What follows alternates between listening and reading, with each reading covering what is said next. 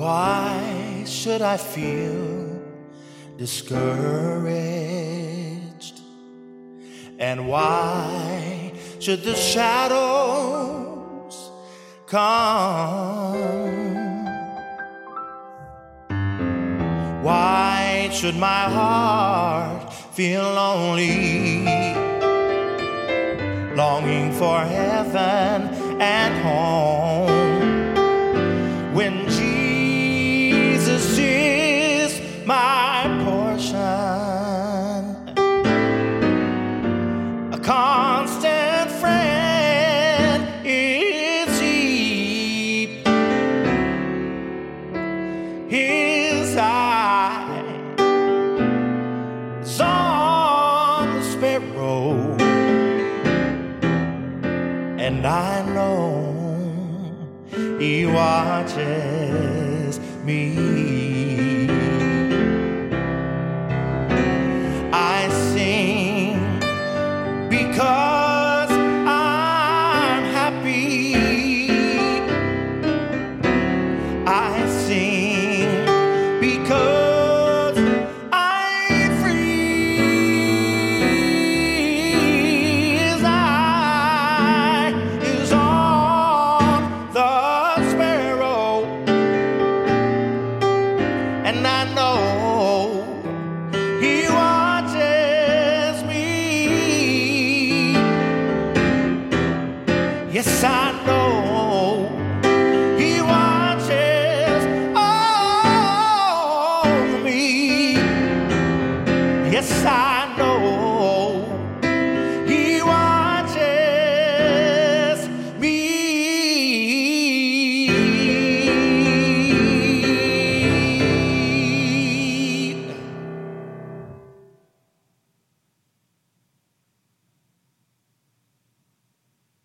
Alleluia, Christ is risen.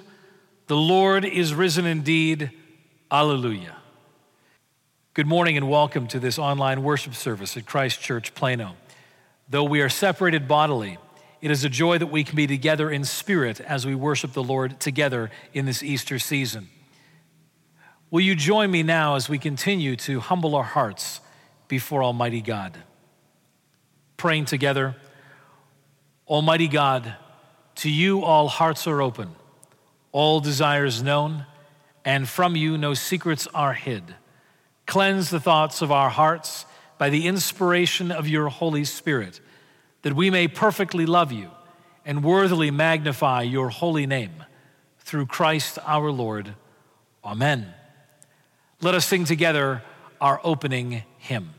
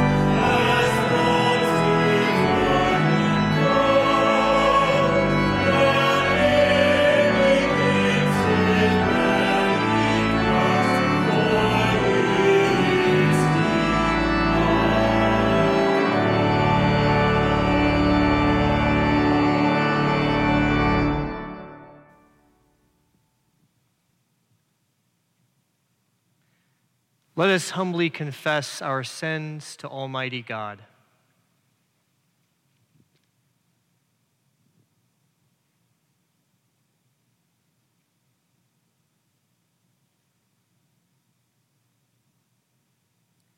Most merciful God, we confess that we have sinned against you in thought, word, and deed, by what we have done and by what we have left undone. We have not loved you with our whole heart. We have not loved our neighbors as ourselves. We are truly sorry, and we humbly repent. For the sake of your Son, Jesus Christ, have mercy on us and forgive us, that we may delight in your will and walk in your ways, to the glory of your name. Amen.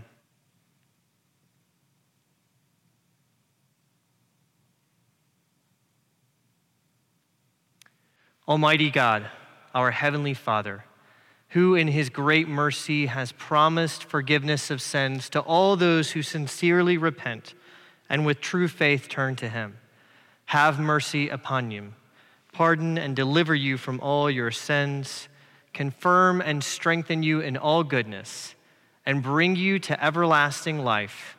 Through Jesus Christ our Lord. Amen. O Lord, open our lips, and our mouth shall proclaim your praise. O God, make speed to save us. O Lord, make haste to help us. Glory be to the Father, and to the Son, and to the Holy Spirit, as it was in the beginning, is now, and ever shall be, world without end. Amen. Praise the Lord. The Lord's name be praised.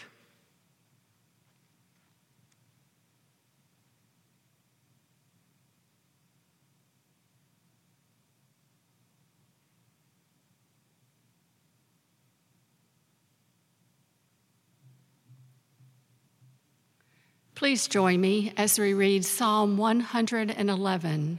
We will read responsively by half verse. Praise the Lord. I will give thanks unto the Lord with my whole heart, in the company of the upright and among the congregation. The works of the Lord are great, sought out by all who have pleasure in them. His work is worthy to be praised and held in honor, and his righteousness endures forever. He has made his marvelous works to be had in remembrance. The Lord is gracious and merciful. He has given food to those who fear him. He shall ever be mindful of his covenant. He has shown his people the power of his works, that he may give them the heritage of the nations. The works of his hands are faithfulness and justice. All his commandments are true. They stand fast forever and ever, and are done in truth and equity. He sent redemption to his people. He has commanded his covenant forever. Holy and awesome is his name. The fear of the Lord is the beginning of wisdom. A good understanding have all those who live accordingly. His praise endures forever.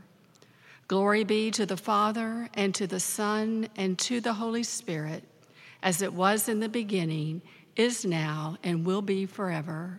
Amen.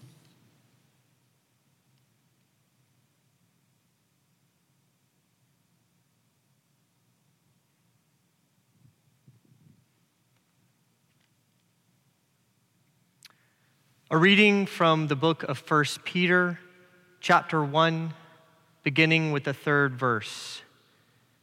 Blessed be the God and Father of our Lord Jesus Christ. According to his great mercy, he has caused us to be born again to a living hope through the resurrection of Jesus Christ from the dead, to an inheritance that is imperishable, undefiled, and unfading, kept in heaven for you, who by God's power are being guarded through faith, for a salvation ready to be revealed and the last time. In this you rejoice, though now for a little while, if necessary, you have been grieved by various trials, so that the tested genuineness of your faith, more precious than gold that perishes though it is tested by fire, may be found to result in praise and glory and honor at the revelation of Jesus Christ. Though you have not seen him, you love him.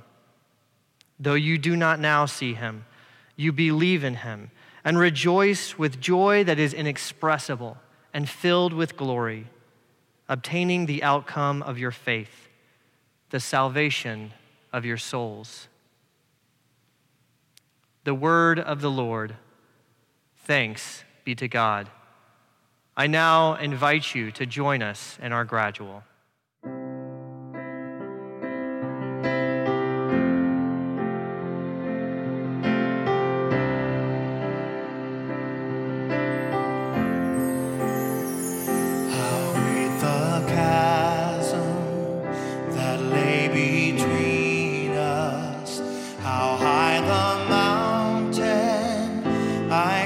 Not climb in desperation.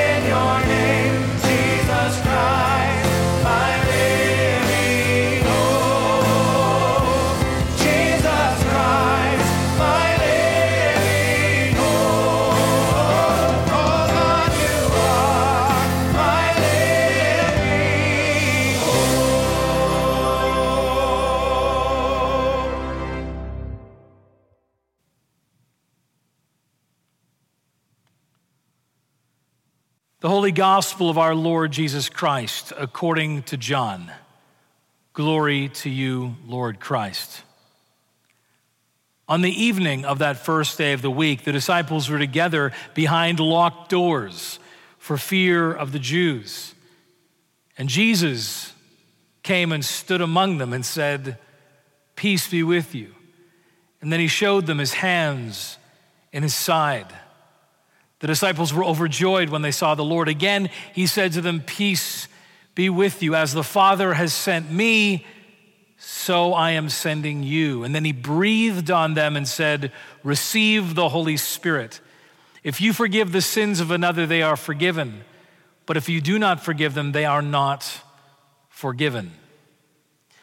Now, Thomas, called the twin, was not with the disciples when Jesus appeared to them.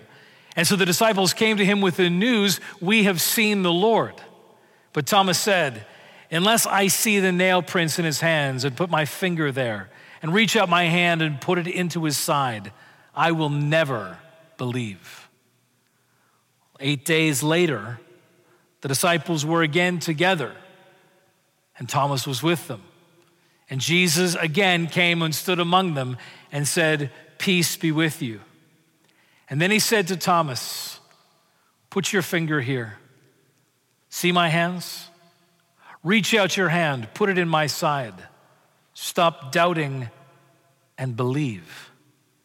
And Thomas said, "My Lord and my God." And Jesus said to Thomas, "Thomas, have you believed because you've seen me? Blessed are those who have not seen and yet believe."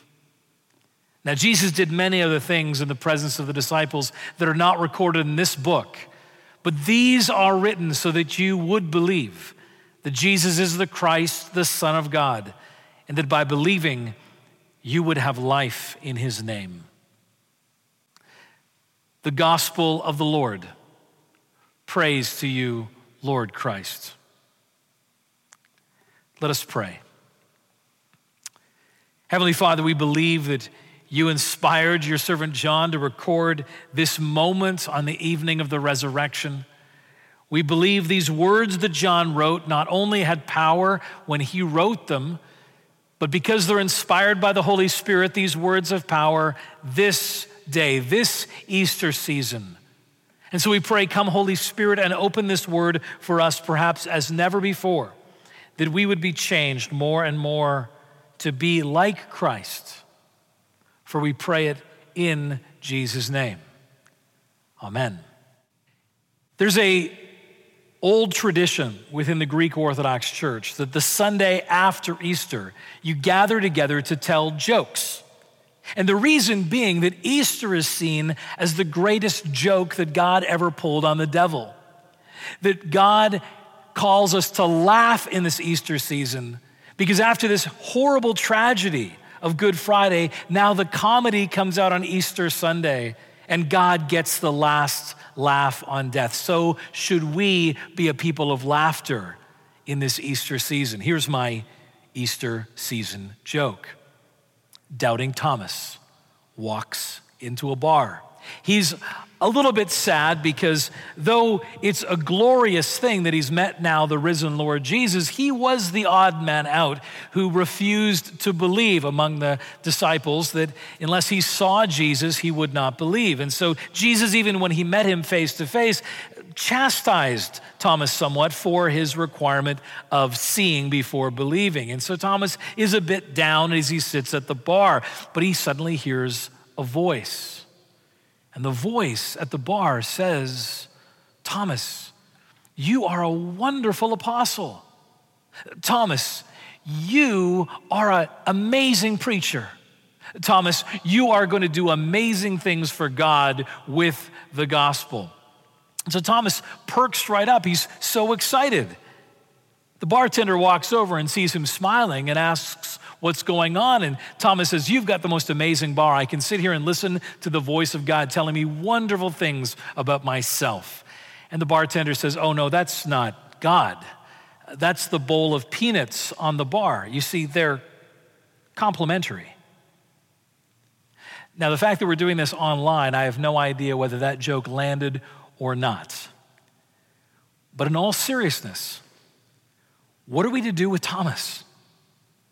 What do we do with Doubting Thomas? I mean, in many ways, he sounds like a modern. He sounds like someone living today, saying that unless I see his hands in the mark of the nails and put my finger in the mark of the nails and place my hand at his side, I'll never believe. See, for Thomas, seeing is believing. That empirical proof must be provided or else I will not believe. And here's the amazing thing. Thomas gets his wish. In verse twenty-seven, Jesus appears to him and almost repeats the same scene that he did there on that Easter evening for Thomas. Thomas gets to reach out and touch the wounds. And he believes, my Lord and my God. But then something shocking happens. Jesus says in verse twenty-nine these words, have you believed because you've seen me, Thomas? Blessed are those who have not seen and yet have believed. And you want to say blessed. It would seem that that's backwards. Jesus should be saying, oh, blessed are you, Thomas, for seeing me. But no, Jesus turns it around. He says, blessed are those who have not seen. Why? Because if Thomas had stuck to his guns, his words in verse twenty-five would have been true. Unless I see, I will never believe. And because Jesus is now risen from the dead and ascended to heaven and will not be seen again face to face until we see him come on the clouds of heaven in his second coming. If we, like Thomas, say, seeing is believing, empirical proof is required for me to believe, then we are not blessed at all. We are the worst and most to be pitied. Because unless we recognize that faith comes by hearing, as Romans ten says, and hearing comes from the word of God, unless we understand where faith comes out of this story, we will never believe. That's why John ends his gospel with these words in verses thirty and thirty-one. Jesus did many other signs in the presence of the disciples, which are not written in this book, but these are written so that you may believe that Jesus is the Christ, the Son of God, and that by believing you would have life in his name. See, what John is telling us is that these words are written. This story of Jesus is written. This gospel is written for the purpose of leading a person to faith. This is how a person comes to faith, not through seeing, but through hearing the word. And what's amazing as we unpack this story with Thomas, even just these last couple of verses of John chapter twenty, we see these things about this story. This story is corroborated. It's backed up. It's an eyewitness account. But not only is the story corroborated, it's convicting. This story will cut through all of our sin and all of our barriers to our hearts. And finally, not only is this story corroborated and convicting, but this story is converting. This story changes lives again and again. See, first, this story is corroborated. Verse thirty, it says, Jesus did many other signs in the presence of the disciples. He did these things in the presence of the disciples. These are eyewitness accounts that are being recorded. In Second Peter chapter one, verse sixteen, we read these words, for we did not follow cleverly devised myths when we made known to you the power and coming of our Lord Jesus Christ, but were eyewitnesses of his majesty. See, what this story is telling us is an eyewitness account of events that have taken place. But you may say, you know, in a, in a world of, of fake news, how can I know that this is a true story? And when I was a new believer, I was struck with two things about how this story is corroborated, how this story is verified. And it's this. First of all, think of this story, this eyewitness account, the same way you think of how stories are told in the context of family gatherings. When you tell a family story, what happens? Well, people around the table are fact-checking as you tell the story. And if you tell one part of the story the wrong way, Uncle Bob is going to jump in and say, that's not how it happened. It happened like this. And then your sister Susie is going to add her two bits, and so on and so forth. Because together the family preserves the truth of that family story, correcting again and again. And this, that's how these eyewitness stories were told, again, through this oral tradition. These together had witnessed these stories, and as they told the stories, they guarded and protected and corrected the stories, just like a family sitting down for Easter dinner telling family stories. But not just that. These eyewitness accounts are not just like families telling stories, but these eyewitness accounts are corroborated because these eyewitnesses would not recant their story, even when they faced persecution and death. All but John, every one of these disciples, except for John, who died, as we understand, in prison. But everyone else was executed. Every one of these disciples executed for their faith, for their testimony. Told if only they would recant, that they could spare themselves torture and death. And they went to their graves saying that this happened. I love these words from Chuck Colson, who was one of the central players in the Watergate scandal, who was then converted in prison and then became one of the most effective, most, most loving gospel ministers in this country, up until his death. He writes this, he says, I know that the resurrection is a fact, and Watergate proved it to me. How? Because twelve men testified that they had seen Jesus raised from the dead, and then they proclaimed that truth for forty years, never once denying it. Every one of them was beaten, tortured, stoned, and put into prison. They would not have endured if They would have not have endured that if it weren't true. Watergate embroiled twelve of the most powerful men in the world, and they couldn't keep a lie for three weeks. You're telling me the twelve apostles could keep a lie for forty years? Absolutely impossible. As First John chapter one says, that which was from the beginning, which we have heard, which we have seen with our eyes, which we have looked upon and touched with our hands concerning the word of life. The life was made manifest, and we have seen it and testify to it and proclaim to you the eternal life, which was with the Father and was made manifest to us, that which we have seen and heard we proclaim to you also, so that you indeed would have fellowship with us. These stories of Jesus, these stories of the resurrection, are corroborated accounts. But not only is this story corroborated, this story is convicting. Verse thirty-one of chapter twenty says that these are written so that you will believe. That there's an inherent power built into these words, these stories, that will convict a human heart.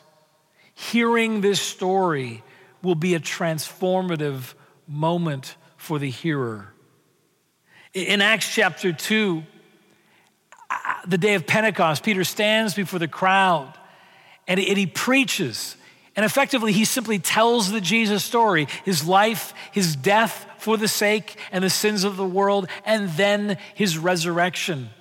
And at the end of it, in Acts chapter two, verse thirty-two, we're told that the crowd hearing this was cut to the heart and said, what then shall we do to be saved? And he said, repent and be baptized, every one of you, in the name of the Lord Jesus. See, they heard the story, this true story of what God had done in Jesus, and they were convicted. They were cut to the heart. See, this story does it. The Word of God does this every time we re- read it and hear it. Is it cuts through and exposes our deepest deficiencies. It cuts through like a knife and convicts us in our hearts. It reminds me of the story of the couple who are uh, having breakfast, and they're they're sitting there in their kitchen and looking through the window, and they see their next door neighbor hanging out the laundry wash to dry. And, and the woman says to her husband, she says, "That laundry is not very clean. She doesn't know how to wash correctly. Perhaps she needs better soap." Well, this goes on day after day. Every time they're sitting down for breakfast and this woman next door is laying out to hang to dry her laundry, this woman is criticizing how dirty her laundry is. And then finally, one day, to her surprise, she looks out the window at breakfast and sees her neighbor putting out clean wash on the line. And she says, "Look, she's learned how to wash correctly. I wonder who taught her." And her husband says, "I got up early this morning and decided to wash our windows." See, that kind of experience of truth cutting right through our deficiencies to expose the brokenness within us is what happens as we read this story. It has the same effect as you read the Bible again and again, as John Stott, once quoting a Chinese Christian, said this: "Every time I read that book, it kicks me. The proof that it is the Word of God is that God speaks through its pages to my very soul." As Isaiah chapter fifty-five, speaking of the performative power of the Word of God, says, "As the rain comes down from heaven and waters the ground, providing seed for the sower and bread for the eater, so goes forth my word. It will not return to me empty, but will accomplish the purpose for which it is sent." This story is not just a corroborated eyewitness account. This story convicts hearts. But finally, this story is converting. This story changes lives.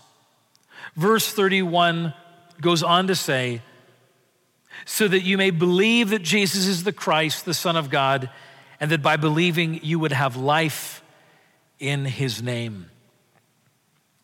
We desperately are looking for life, especially in a season facing so much death, asking, where is life? Where is there certainty and security of life? But not even just facing a sense of death, but a fullness of life now. The, the hope is not just some Christian hope in the future of, well, if I die and when I die, then I get to live eternally with Jesus, but that there's a desire for an eternal quality of life that begins even now.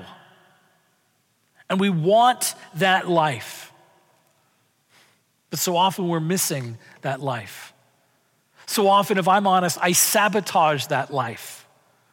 There are things deeply broken within me that must change because I am constantly utter, undercutting that life that is promised to me. It's like the woman on Twitter who wrote these words: "Day one of quarantine, I'm gonna use this time to improve my health. Day two of quarantine, due to personal reasons, I'm eating lasagna in my shower." We have things within us that desperately need to be changed and transformed.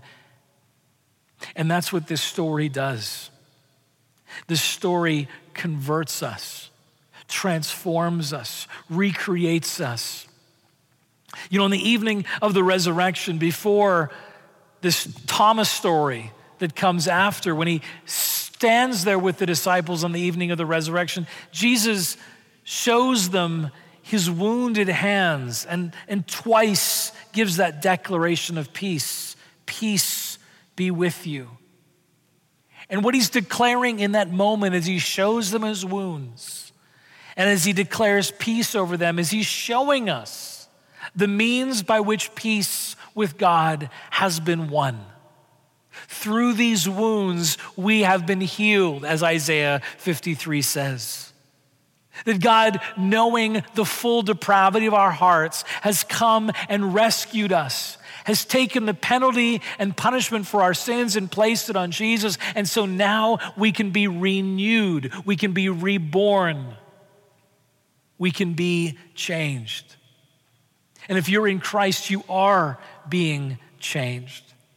That conversion is a work of the Holy Spirit now, changing you from one degree of glory to the next, giving you that life. But friends, it comes because a person hears this gospel, they're cut to the heart, and they're changed. They're converted by it. Faith comes by hearing, and hearing comes by the word of God. There's that wonderful moment in Acts chapter twenty where Peter, and I get the sense that with the disciples early on, I mean, they were learning as they go. They had tremendous faith and courage because of the resurrection and because of the day of Pentecost, but they were learning each step of the way how to do this gospel ministry, how to be heralds of this story. And in Acts chapter ten, Peter does this surprising thing. It's surprising for Peter as well. He goes to a Gentile's home, Cornelius, who is a God-fearer, who's had a vision a vision of an angel telling him to call on Peter to come and hear the gospel message. And so Peter comes. He's breaking all those societal religious norms of a Jew going into the house of a Gentile, but he goes at God's commandment. And in verse forty-four, after Peter's told, again, this whole story of the death and resurrection of Jesus, we read these words, that while Peter was still saying these things, the Holy Spirit fell on all who heard the word, and the believers from among the circumcised who had come with Peter were amazed because the gift of the Holy Spirit was poured out even on the Gentiles. That phrase, while Peter was still saying these things, the Holy Spirit fell. This is a picture of how the gospel works in our world. This story, the word of God about what God has won for us in Jesus, is spoken over a person. And as those words are being spoken, the Holy Spirit falls into that person's life and begins to make this transformation. There's power in those words.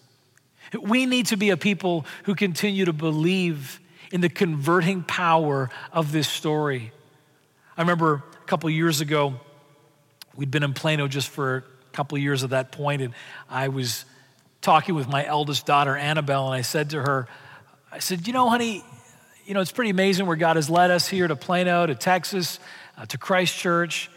I said, but have you ever thought, you know, as our eldest, you've seen so many changes in our lives. Have you ever thought, what might it have been like if I hadn't given up my theater career and continued, you know, Broadway bound and, and done all that? Like, what kind of life do you think you'd have in comparison? And Annabelle didn't miss a beat. She said, you know, Dad, you'd be drug addicted and self-absorbed. And once I thought, whoa, that was pretty harsh. But she's absolutely right. That's not a, an indictment against those who are performers by any stretch of the imagination. That's just a conviction of what was actually going on in my life and where my life was headed before the story of Jesus came into my life. When I was just about to begin my senior year of high school and converted me and changed me and turned my life dramatically around. This story converts. As Romans one sixteen says, for I am not ashamed of the gospel, for it is the power of God to salvation. What happened to Thomas? Well, as tradition tells us, Thomas took the story with him and he went to India. And he was beaten and persecuted and yet saw many converts, and in A D seventy-two was put to death. He was martyred for this story. What's amazing with the story of Thomas in India is that in fifteen hundred A D, when the Portuguese landed on the Malabar coast in India, they found a community of Christians who claimed that they had been founded by Thomas. And this community knew the gospel story. So what do we do with this Thomas story on the second Sunday of Easter? What we do is we realize that faith comes by hearing, not by sight. That this gospel story is corroborated. It's an eyewitness account. It's convicting. It cuts through to the inner places in our hearts that need to be reached. And it is converting. It is transformative. So friends, let us be people of this story. Let us be heralds of this story. Let us make sure that wherever we go and whatever we say, that it is this story that we are bringing in to those places. Because this story, the hearing of this story, is where faith is found and formed. And therefore, it is through this story that this broken world of ours is changed. Alleluia, Christ is risen. The Lord is risen indeed. Alleluia. Amen.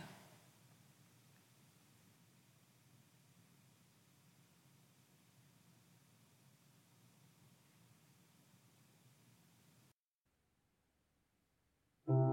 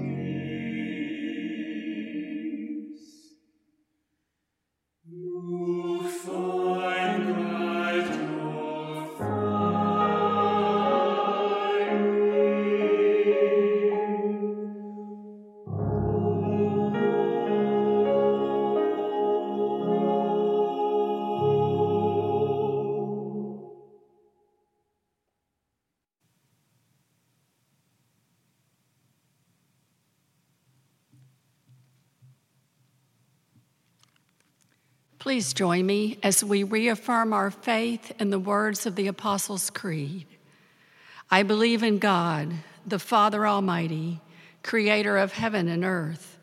I believe in Jesus Christ, his only Son, our Lord.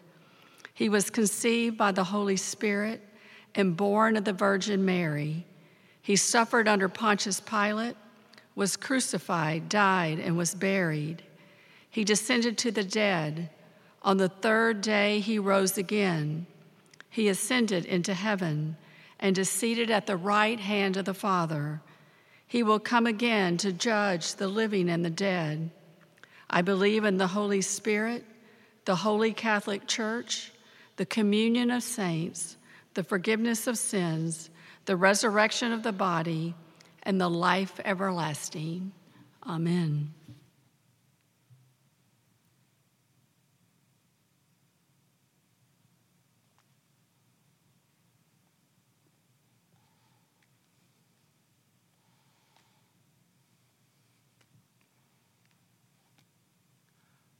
Let us pray.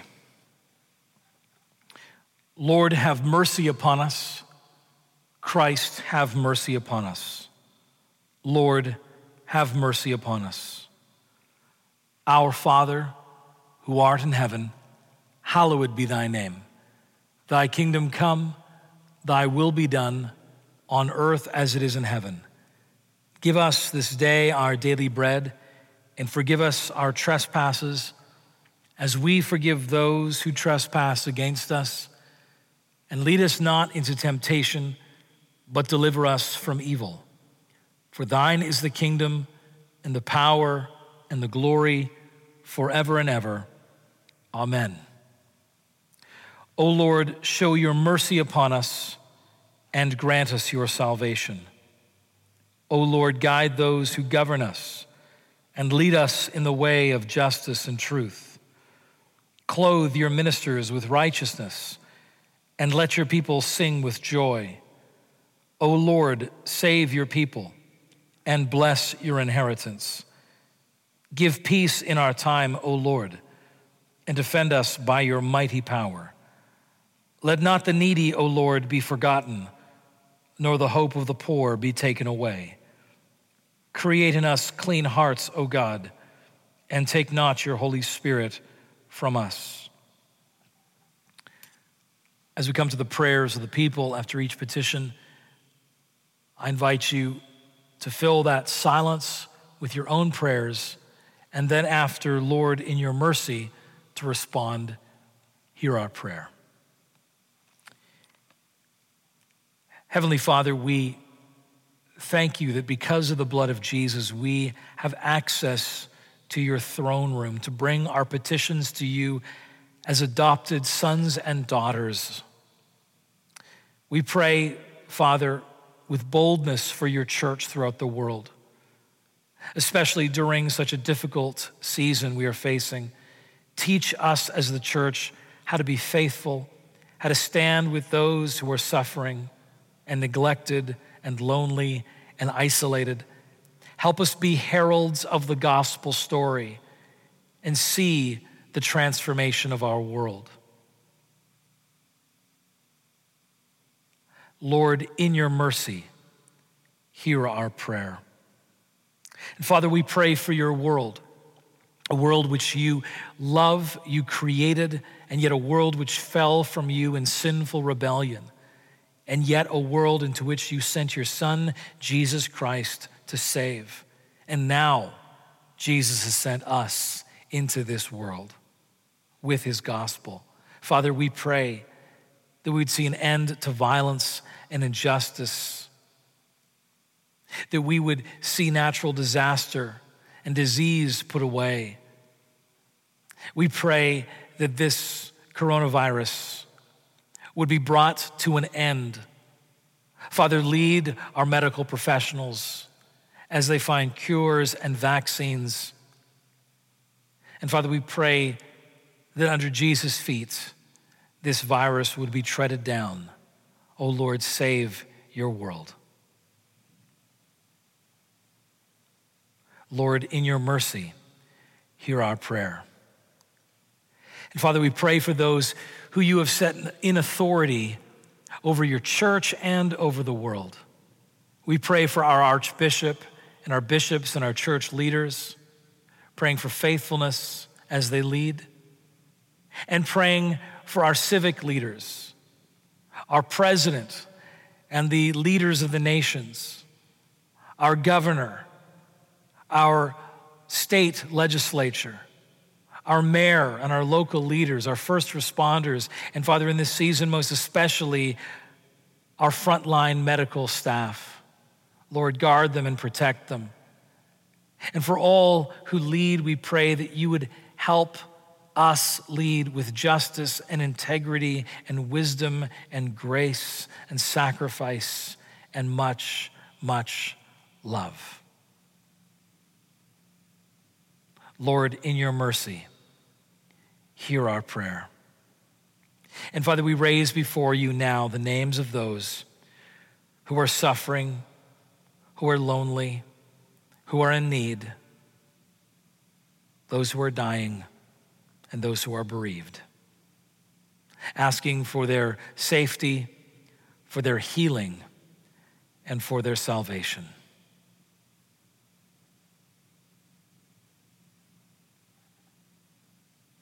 Lord, in your mercy, hear our prayer. And Father, we remember before you the faithful departed, and we thank you for their witness to us in this life. And Father, we thank you for the Easter gospel, which means that on the day of the resurrection, we by faith can stand with them before you, alive and glorious. Lord, in your mercy, hear our prayer. Almighty and everlasting God, who in the Paschal mystery established the new covenant of reconciliation, grant that all who have been reborn into the fellowship of Christ's body may show forth in the lives what they profess by their faith, through Jesus Christ our Lord, who lives and reigns with you in the Holy Spirit, one God, forever and ever. Amen.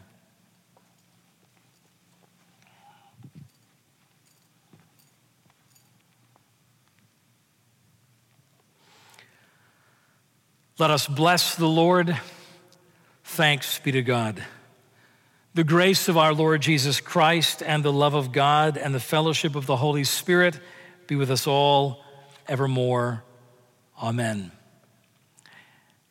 Before our blessing, let me just again encourage you to share these online services, both our Sunday services and our midweek podcasts and studies, with your neighbors and your friends, as we pray that during this difficult season, these will be resources to help you feel close to the church, close to the Lord. We also pray that you'd continue to give generously to the work and ministry of Christ Church Plano. If you haven't already brought your giving online uh, or uh, called the church office to set up that kind of online giving, we encourage you to do so, because though the campus is closed, our ministry is continuing at full speed in the gospel. And so now, as we continue in this Easter season, hear these words of blessing, these words of promise that have been won for us in Easter. The peace of God, which passes all understanding, guard your hearts and minds in the knowledge and love of God and of his Son, Jesus Christ, our Lord. And the blessing of God Almighty, the Father, the Son, and the Holy Spirit be amongst you and remain with you always. Amen. Let us sing together our closing hymn of praise.